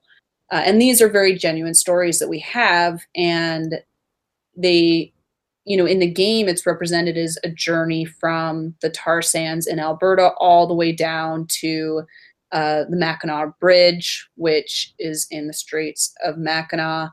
At, at the you know at a really critical point of the Great Lakes, where if a spill happens there, it'll very rapidly carry into both bodies of water. You know the lakes that are there, and so you know all of that is in there. And for me, you know, I think one of the funniest things is like when media were trying to have some sort of empathy, although many of them really didn't. They were just looking to juxtapose me with these men. Really, was primarily was going on, and so I stopped talking to media. And so I uh, basically a media smear campaign happened because I had to let it happen. Fox News picked it up. And then they got syndicated. To, yeah, right. It's like, yay, Fox. And Fox did reach out to talk to me. I mean, they did try. And I was like, I don't think this is a good idea. yeah and sure enough, like, you know, I was really grateful that at the time I had advisors at Michigan State University was like, yeah, no, we know this person, you know, this particular journalist, and he will twist your words. So whatever you say, it'll actually make things worse, you know. And so I had really good insights, right? And and really good coverage there. And so I just let that roll and it rolled. And the conversation started to turn from video game encourage encourages eco-terrorism to eco-terrorist makes video game and that's where it started getting scary i had yeah. to at one point like change my number because i was getting weird calls at 4.30 in the morning from ids and just mm. you know like whatever you know it was you know just normal stuff for women in the normal, industry just normal strange you know harassment and stuff so you know it it did have its dark moments mm-hmm. and mm-hmm. all the while you know they were, you know, the senator and other people were looking for an angle on this that wasn't just attacking freedom of speech. And that's what they were doing. They're attacking freedom of speech, but nonetheless, you know, they were trying to find a reason. And they yeah. went after me because I had gotten an art grant in Minnesota and then I moved to Michigan. That was their grounds by which they were going to like ask for like 3000 some dollars back from me. So they went after me for that amount. The arts council was like you know she finished her deliverables. Like what i said i was going to do for the grant i did before i moved. You know i have evidence of it all. And so i i made it through the audit. You know i'm an honest hard worker. So it all worked out in the end. But you know media who empathize with me they would be like you know i'm sure you saw something like this coming right because you made a game like this. And it's like, no, no, I did not. it's like, no. who no, sees this coming? I figured there'd be some trolls who might yeah. like, you know, or maybe some people who support oil who might get their feathers ruffled. That's another term that the media like to use on this one quite a bit, I'm sure, because of the Thunderbird reference. So, like, you know, I was pretty sure that something like that would happen. But no, I did not expect a senator to be on national news distributed across like multiple states on Sunday night referring to me as encouraging eco-terrorism. Oh no. Oh God. No. No. Uh-uh. No. no. levels of, of ignorance demonstrated. Well, they get paid. They get paid to do this, right? I, I know. that's the thing. And I was told that you know what typically happens and has happened in Minnesota before because taxes do go into those arts grants. This is a pattern that keeps reoccurring every few years and they just pick a poster child. They just pick a project. And the scary thing of it is is they didn't only try to go after me about the money. They were trying to use me to set a new precedent that any project that is about to be given a grant by this particular funding stream has to be approved by senators as well. Oh, I knew you were going to say that. See, that yeah. way they can that way they can police and silence not only indigenous voices but any voice that doesn't any agree voice. with them, right? Any kinds of liberal voices or you know folks of color or queer voices or any of those oh, voices yeah. because they can say, "Oh no, no, no. This doesn't fit our standards. Exactly. We can't have the money. This doesn't relate to taxpayer money." He the thing that was hilarious is he said that this went to an out of state project and that it had no relation to Minnesota. And it's like man the waters of Minnesota are in the game. Of course thankfully motherboard uh, Vice followed up with both the oil lobbyist the lead guy there as well as the senator. And they got quotes from them admitting that they had never played the game. And that was great. You know that helped uh, considerably. You know i was very grateful for that kind of work that was done there because then it was like yeah because I suspected that that was the case but until you've like got it in an equally valid media venue you know? Because fox isn't going to ask those questions. No, no of course not. No. They're going to be like oh yeah you know just look at it. And of look. course they grabbed only particular screenshots, only the lightning coming down at the mm-hmm. pipeline, obviously, you know. And I just right. have to wonder, like, about the people who create these pieces, right? And and at what level, how ethically detached do you need to be to play a little indie game like this, and to know you know, you would have to be able to realize that you can do other things in the game while you're playing but still to choose to only show it that one sided, mm-hmm. right?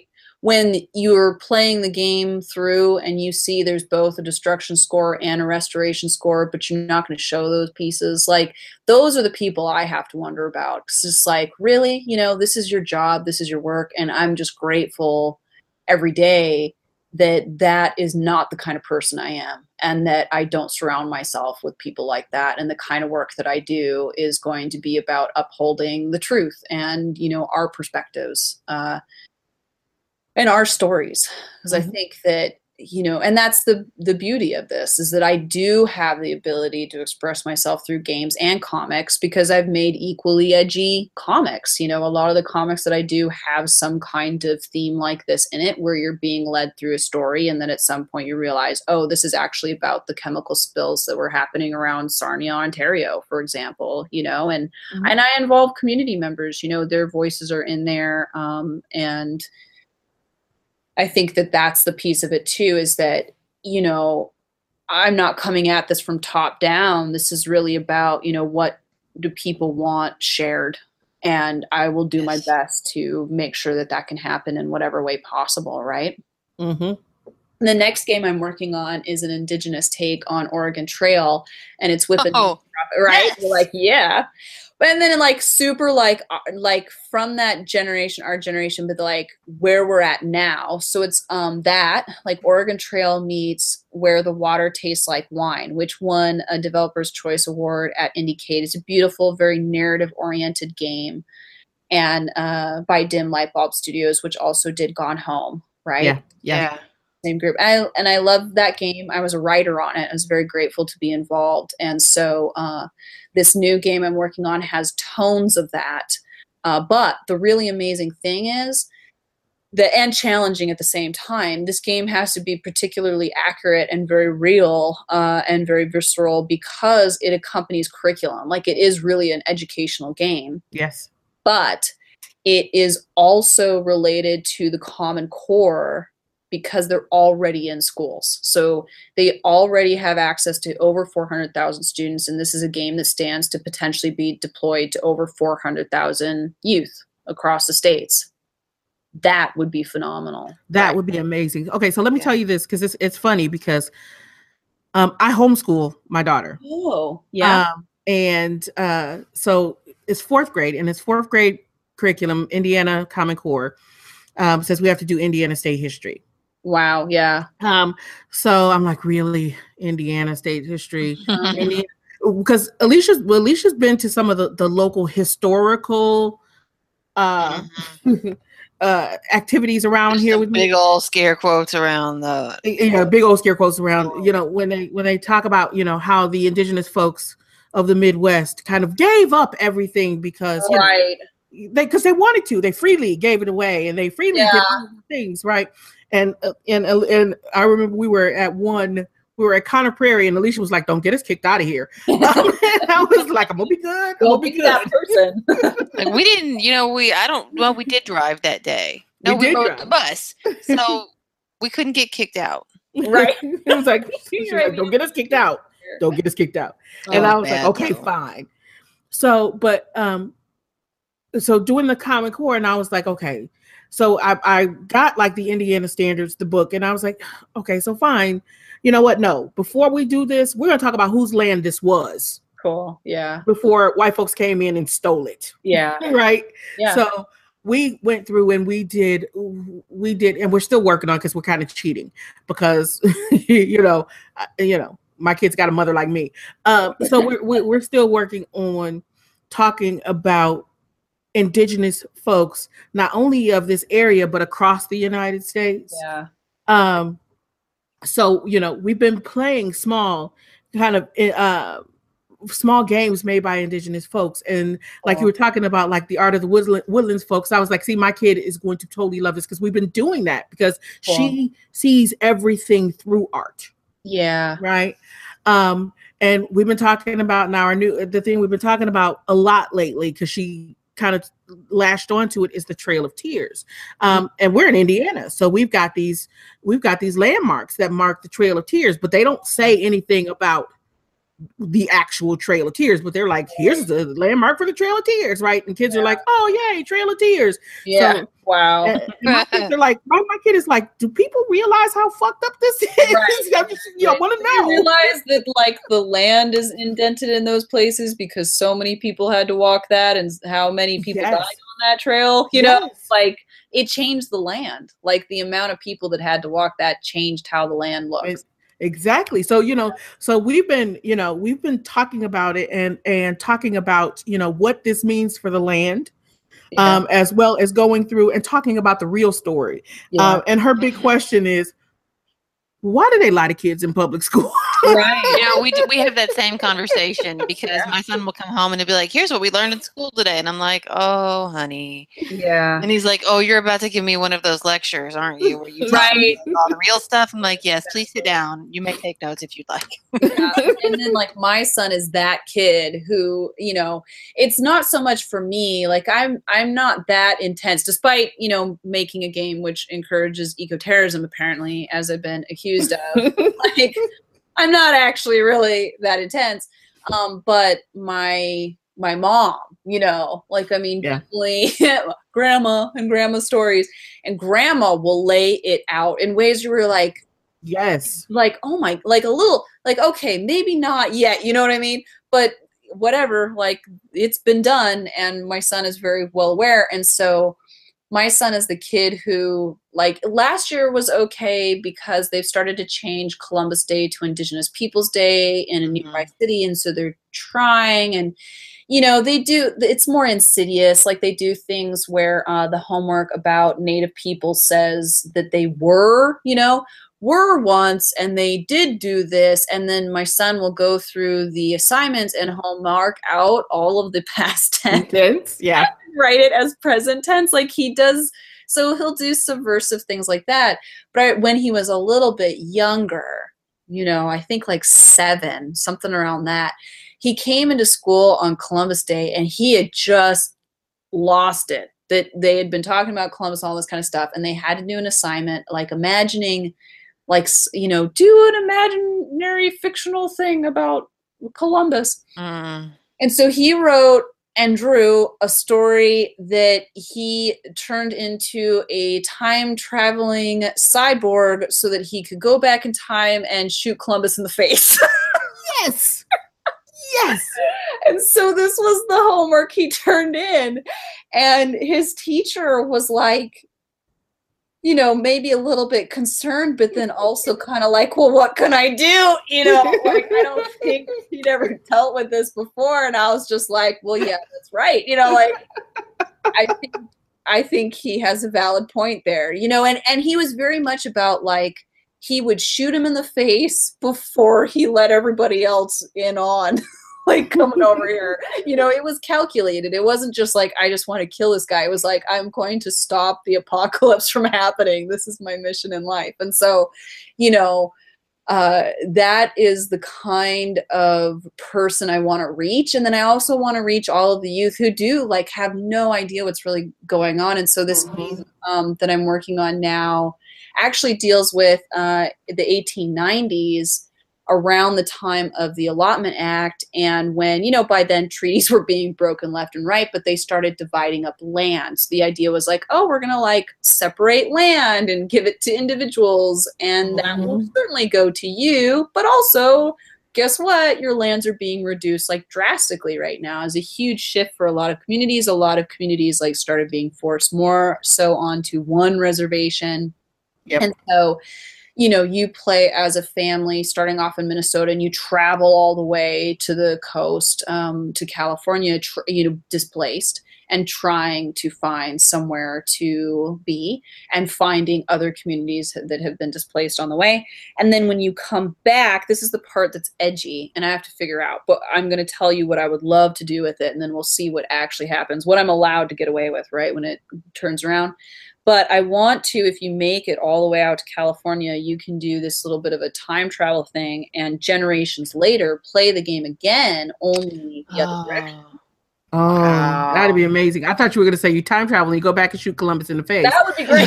That's my son's version of the game. Somebody's gonna be like, Mom, where do you shoot Columbus in the face? I'm like, I'm sorry. It's clearly your game. You're the level designer here. You're gonna have to figure it out. You know? But yeah, so you're gonna come back, only you're gonna have a car and you're on the powwow trail. And you get to hear all this like, you know, contemporary music from indigenous musicians today and ride your way on back and visit with communities and see kind of where they're at now, what the community centers are like now, and kind of get into trouble along the way. Uh, but it's also going to have very clear messages about how the threat to privatize indigenous land today parallels the Allotment Act and the Absolutely.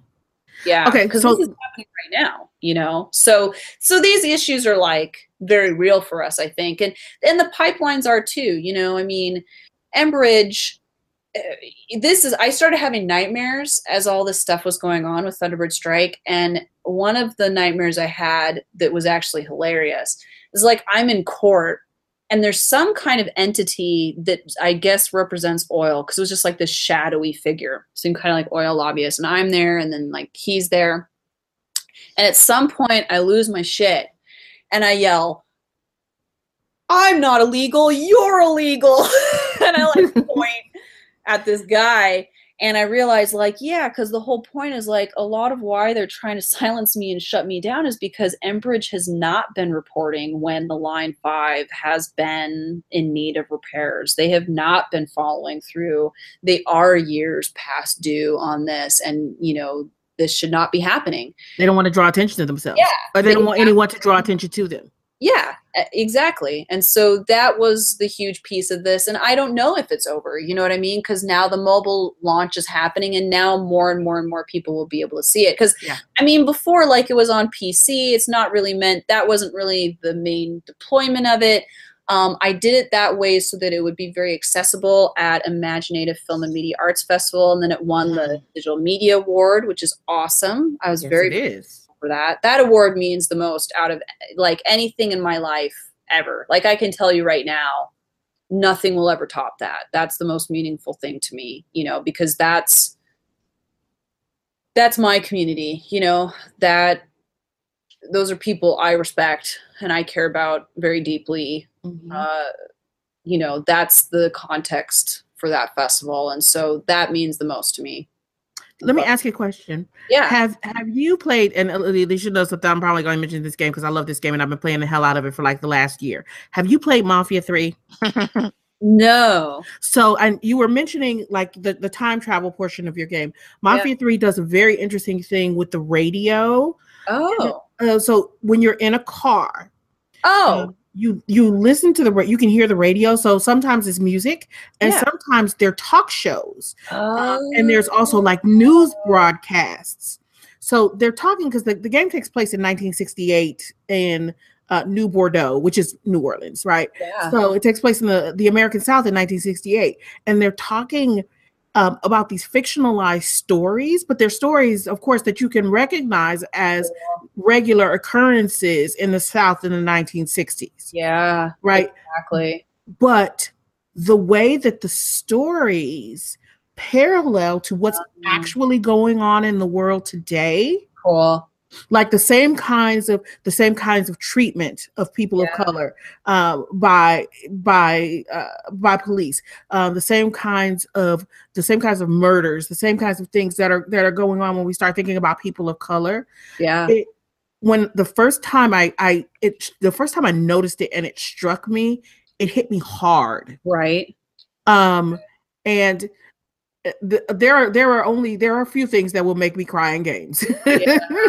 Yeah. and and and these are things that always hit hard. Um, and I'm not gonna cry this time though, see y'all, because I, I I have a bad habit of we'll start talking about we'll start talking about we'll start talking about brown and black bodies dying in the streets, and then I start crying on the podcast. Right. Surprise! Surprise! Hard to Yeah. be cavalier about. I mean, it's all very real, right? I'm Yeah. going to check this out because that was the idea is that you're in a car, you're on the powwow trail, and that, you know, there's a, you're just changing, uh, you know, uh, probably, I guess, more like a stream, really. Mhm. Probably from something like, I mean, I shouldn't say this because I don't have a partnership with them yet, but like uh, RPM FM distributes all indigenous music, a really great resource for that. And so, you know that was the idea is it'd be sort of randomized and that you as the player could pick what you're listening to by sorting through things. And i, I love that idea. I mean it could be like podcasts or something like that and you're listening Mhm. to these podcasts that are happening as well. That would be an interesting layer to include. And it's one of those things where it's like you know uh, a game like this could be deployed to schools, but then will Yes. also be like on the indie market, right? You know, Yeah. so there will be layers to this. There might be people who can spend more time playing it than maybe, you know, people that are in a classroom setting are going to have the time for, right? Like it'll have modules. Everything's going to, you know, connect to curriculum and to to what's really been happening, what has happened, uh, you know, and I'm really excited about it. It's still going to be 2D, you know, it's going to be a simple kind of game because that's where I'm at and that's where I want to be at. I'm also experimenting with virtual reality and, you know, starting to look into doing more 3D modeling kind of stuff like that, right? And uh, uh, doing like real world footage uh, using 360 camera and all of that's going to be more my quirky stuff because i have this whole other kind of strand of work that is not understandable at all. Not necessarily anyway you know and it, it relates a lot to star teachings and uh, to nonlinear stories and you know all of these parts of me that you know will be able to be revealed more and more and more uh, as people are talking more and sharing these kinds of stories more. And so i'm excited about those spaces too but like first and foremost i want to go for accessibility you know? I think that was the thing about thunderbird strike too is like i want to make games like that that are more mobile oriented so that as many people as possible can play it. And then the programmer adrian cheater has been amazing. I mean she's just been like she's a weekend warrior on this basically and has not been paid. Like she's phenomenal and she was so gracious about everything all along the way. And uh yeah i just like i can't even put into words how amazing it has been to work with her on this. Mhm. and I got this email from this grandma who was like, "Oh, is there any chance you'll have this on Linux?" and I was Aw. like, "Oh Oh, gosh, this is like it." So like in the midst of like crazy phone calls and whatever weird death threats and creepy things going on and all this and being audited and, and whatnot, you know, that email like pulled me out of everything. Like that was it. That was the message. And I was like, yes, I'll do what I can. You know, so I ran. And, and Adrian's been working on it. It seems like we'll probably have a Linux version out in a, you know, I won't say when, but fairly soon, you know. So awesome. yeah, you know, and and that's what it's about is like being responsive to people and and finding out if people want a certain thing, trying to make that possible. And so if somebody wants it on Linux, you know, play a little like 15 minute game, awesome. That's the sweetest thing to me. I just wanted to say that it's always really nice, and we really only hear it when we talk to indie developers. No offense to people who work for bigger studios.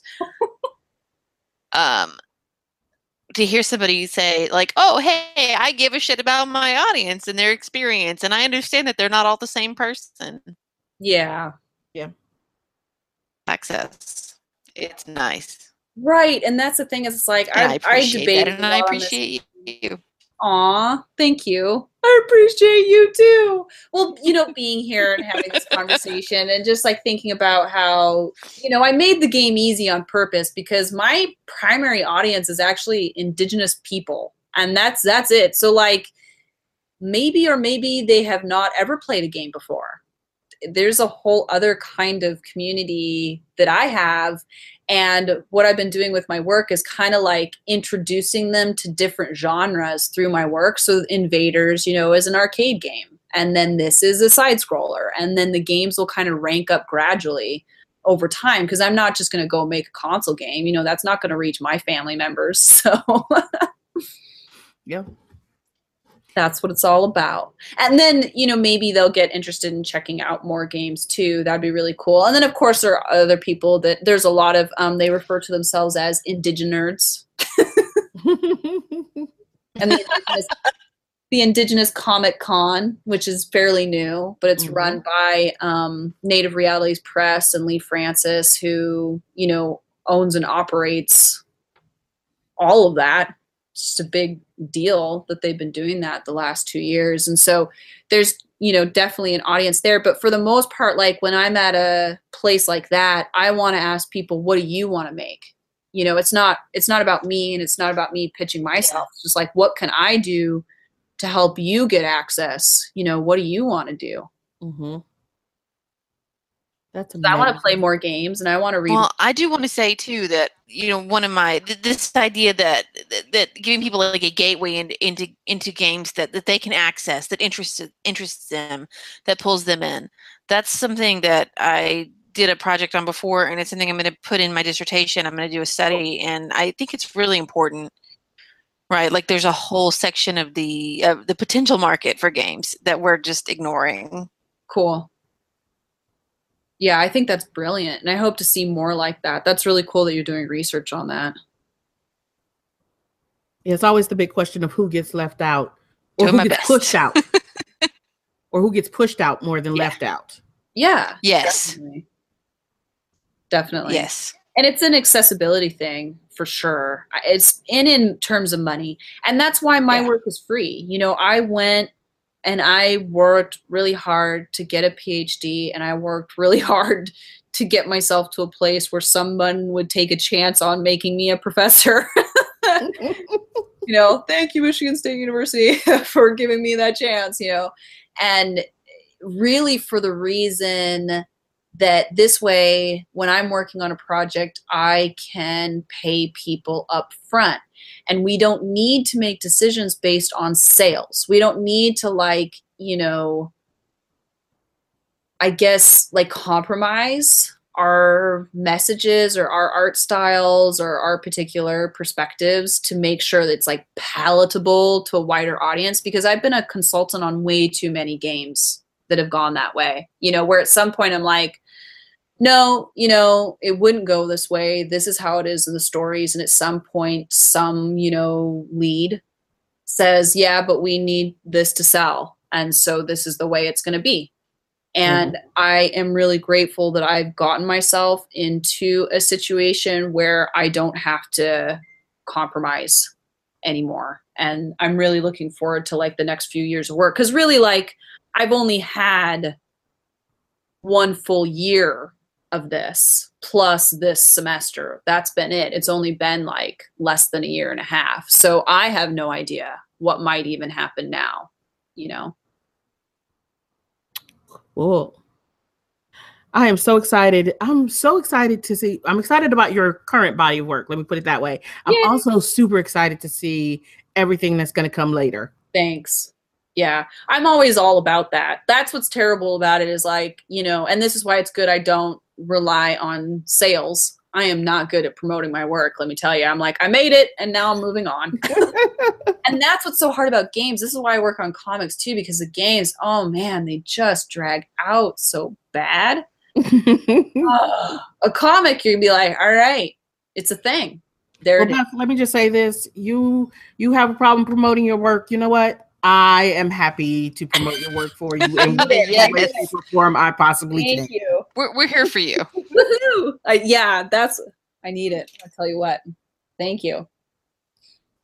Because it's amazing. Aw.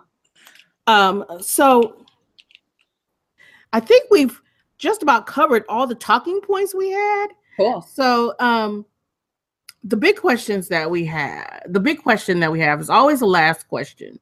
Um, and that is, um, so we didn't ask questions, questions, but we had talking points. So if there was one thing that you would have wanted to talk about that wasn't like on our list of things to cover for today, what would that thing have been?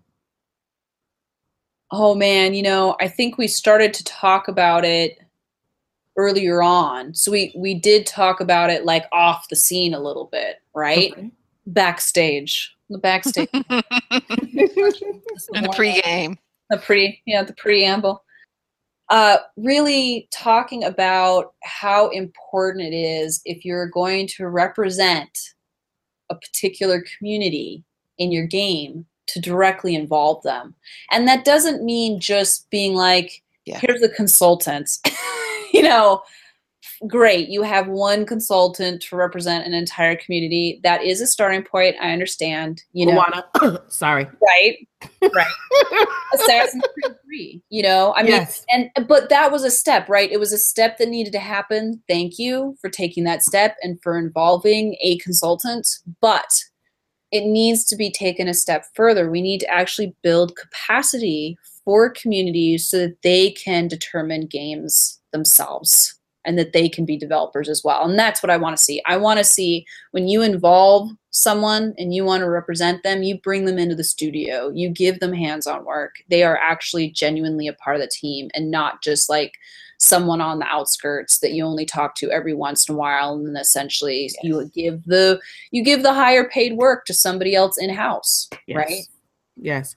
That was that was like i yeah. said like you said assassin's creed 3 right was was one that definitely did that. Yeah. Or or or another game that i wanted to like because until i until i did more research because i'm horrible. I want to know who i'm giving my money to. Yeah. Um was infamous second son when mm-hmm. they were like oh so we don't really want to like talk to uh, indigenous folks in the pacific northwest yep. about anything. We're just gonna make all this shit up and then we're gonna we're gonna we're gonna change the name slightly mm-hmm. so that it is reminiscent of this tribe but is not this tribe Yep. Right. And, and then we're to run with evidence, it. You know, like you can see some of the art Yes. Communi- this community signs, right? The community center sign parallels to what they worked on. So, like, you know, that's even a level of laziness. It's like you're really directly appropriating, but then not crediting, right? Yeah. It's because it does take a while to involve Indigenous communities, and they're often council processes. And I respect that. I have mad respect for this.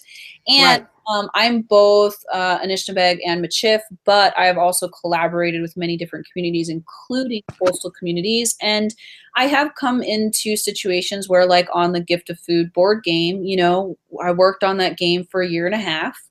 And it was determined that that game should stay within the community. It was by the community for the community only, and it was not actually going to go on shelves, you know, and that was not what I thought was going to happen when we first started developing it, but that was the decision that the community made over time, and that's fine. You know, like mm-hmm. cool. Uh, but what they did do though, they were protecting land and plant knowledge and food knowledge, right? And so I have mad respect for that. Like that is a very important piece of this work is to have respect. But game companies who are trying to make money can't necessarily take that risk, and I understand that, right? Right but that's why we need to look at alternative models for but at the same time. yeah. Because yeah. we, we need alternative models. Like you yeah. can't just have one model. You have to do it you know the have different kinds of development processes you know for for every situation. And so you know respect is also really key there. Yeah. and i understand that piece of it. I think that you know ultimately though the thing that was so amazing about working on the gift of food is that the community wants other communities to have the mechanics and the design. They want them to have access to those pieces of it and that they put in their own uh, you know, plant knowledge, food knowledge, you know, land and relationality into their work. And so they let me share that piece of it, you know, and I got to write about that. I get to talk about it and share those pieces in order to empower other communities to do their own self determined work. And certainly they can come up with their own design as well. Uh, but they were really, you know, providing and encouraging. So it's even then, you know, it's still about sharing. It's just sharing in ways that are safe because, you know, people will come in and think that because they've learned something that they have a right to something. And you know we can't take any more of those kinds of risks. And so i have respect uh, when i'm working in those kinds of communities. So yeah i think that's really important to me you know? And it could be with any kind of community any you know and two spirit people especially as well you know mm-hmm. i don't think that anyone should be making representations of two spirit people without involving them and again building capacity for them you know this is not just like people are just you know a character plot point you know actually involve people and and get them support in their lives right and give them the ability to be able to create on their own at some point if that's what they want to do mm-hmm. Mm-hmm. that's amazing um like okay so i want to say this now you can come back or you can come back and talk to us anytime you want um, about all of your work um, we've talked about we talked about Thunderbird Strike today. Mm-hmm. You can mm-hmm. come back and talk about comics. You can talk, come back and talk about. Uh, you can come back and talk about your board games. You can come back and talk about your next game. You can come back and talk about anything you want because you were an you can absolute come back and talk about your Wednesday afternoon. I mean, really, whatever. Yeah. We'll just tell us what kind of coffee you had today, whatever you want to come back and talk to us about. You we'll all get selfie together. yeah, that's fine. Like there we go. Yep. Somewhere. we'll be in the bush. I'll be like, I got this. I've got a bow. Everything's okay. you come play games with us, whatever you want to do. right on. Yeah, you might actually get me like roped in again, right? The holidays are coming up. I'm in a development lull and there's Mixer. Now I know. yep. See? I'm telling you, anytime, come hang out. I would love to. You know, what's was interesting. You said you mentioned that is that um, I'm always because I'm I'm big. One of the reasons that I'm I'm on I've been streaming on Mixer is that I'm doing research on um, like content creation streamers more specifically and representation. Um, and I've been streaming off and on for years, but Twitch had gotten so toxic that I had stopped. Yeah. Um, and then um, another podcaster who's also a partner streamer at Mixer now. Um, her name's Jen, and she's on Girl Tribe Gaming. Um, came on our show and we were talking about it, and she was like, "Well, you should come over on Mixer and give it a try." Um, and that pulled me in. Um, cool. But in terms of talking about representation and thinking about representation, I spend a lot of the, a lot of my time on Mixer when I'm watching other streamers. Cool. Um, not only not only watching streamers that I know, but watching streamers like looking like scoping out streamers, uh, scoping out streamers of colors, a uh, color of colors of color. Um, that, that, that, that big cup of wine is catching up with me. Uh, and and even we there's a there's a pretty good body. No, I won't say that. That's a lie. There's a growing body of indigenous streamers as well, right? Oh Nice. And to to drop in and just like talk to them, right? Right. Because you know, I like to talk to folks. Um, talking to folks is my thing. Um, but like I've had interesting conversations with folks, I mean, who are just there to stream, right? You know, they're yeah. they're not you know they're not academics they're not game critics they're just folks who are streaming um who who are indigenous and and right just like to like have conversations and then they'll they'll start talking about the games that they're playing and they'll start talking we'll have these conversations about reclaiming language right? We'll start having these conversations about about kind of culture and worldviews and and those are the kind of conversations that i really want to be able to have with people yeah. right um because if we're going to play games that have all kinds of fucked up representations of us as people mm. right we should be able to talk about those representations. Absolutely. Right without being trolled about it on the internet. Yeah. Mm-hmm. absolutely. So right on. Yeah definitely. So you know anytime you want to come hang out on mixer. Thank you. And thank you for having me here too. I mean it's been a long time coming to get to this place and even like to live in a place where I can do this you know, and like stream with you and be, you know, and have like internet access where I can actually do this. it's, Yeah. it's a thing, you know, it's a moment. So it's really cool to be here. Amazing. So, um, uh, we're not gonna keep you all night. so, yeah, again, like I said, you you have an open invitation to come back whenever you would like to talk about whatever you would like to talk about. Thanks. Um, so I am going to say that with that, that will bring us to the end of episode 165. Miigwetch. um, and until we make it to episode 166. I know it's almost it's the end of the year. Wow. Um Mhm. Uh, Alicia's like, mm-hmm. So don't start talking about 166 yet. Uh, so until we go talk, we get together for episode 166, friends. Um, be good to one another and uh, stay warm, stay dry, because because you know you guys have had a lot of snow in Michigan. We missed it, dang it. And as always, my friends, game on.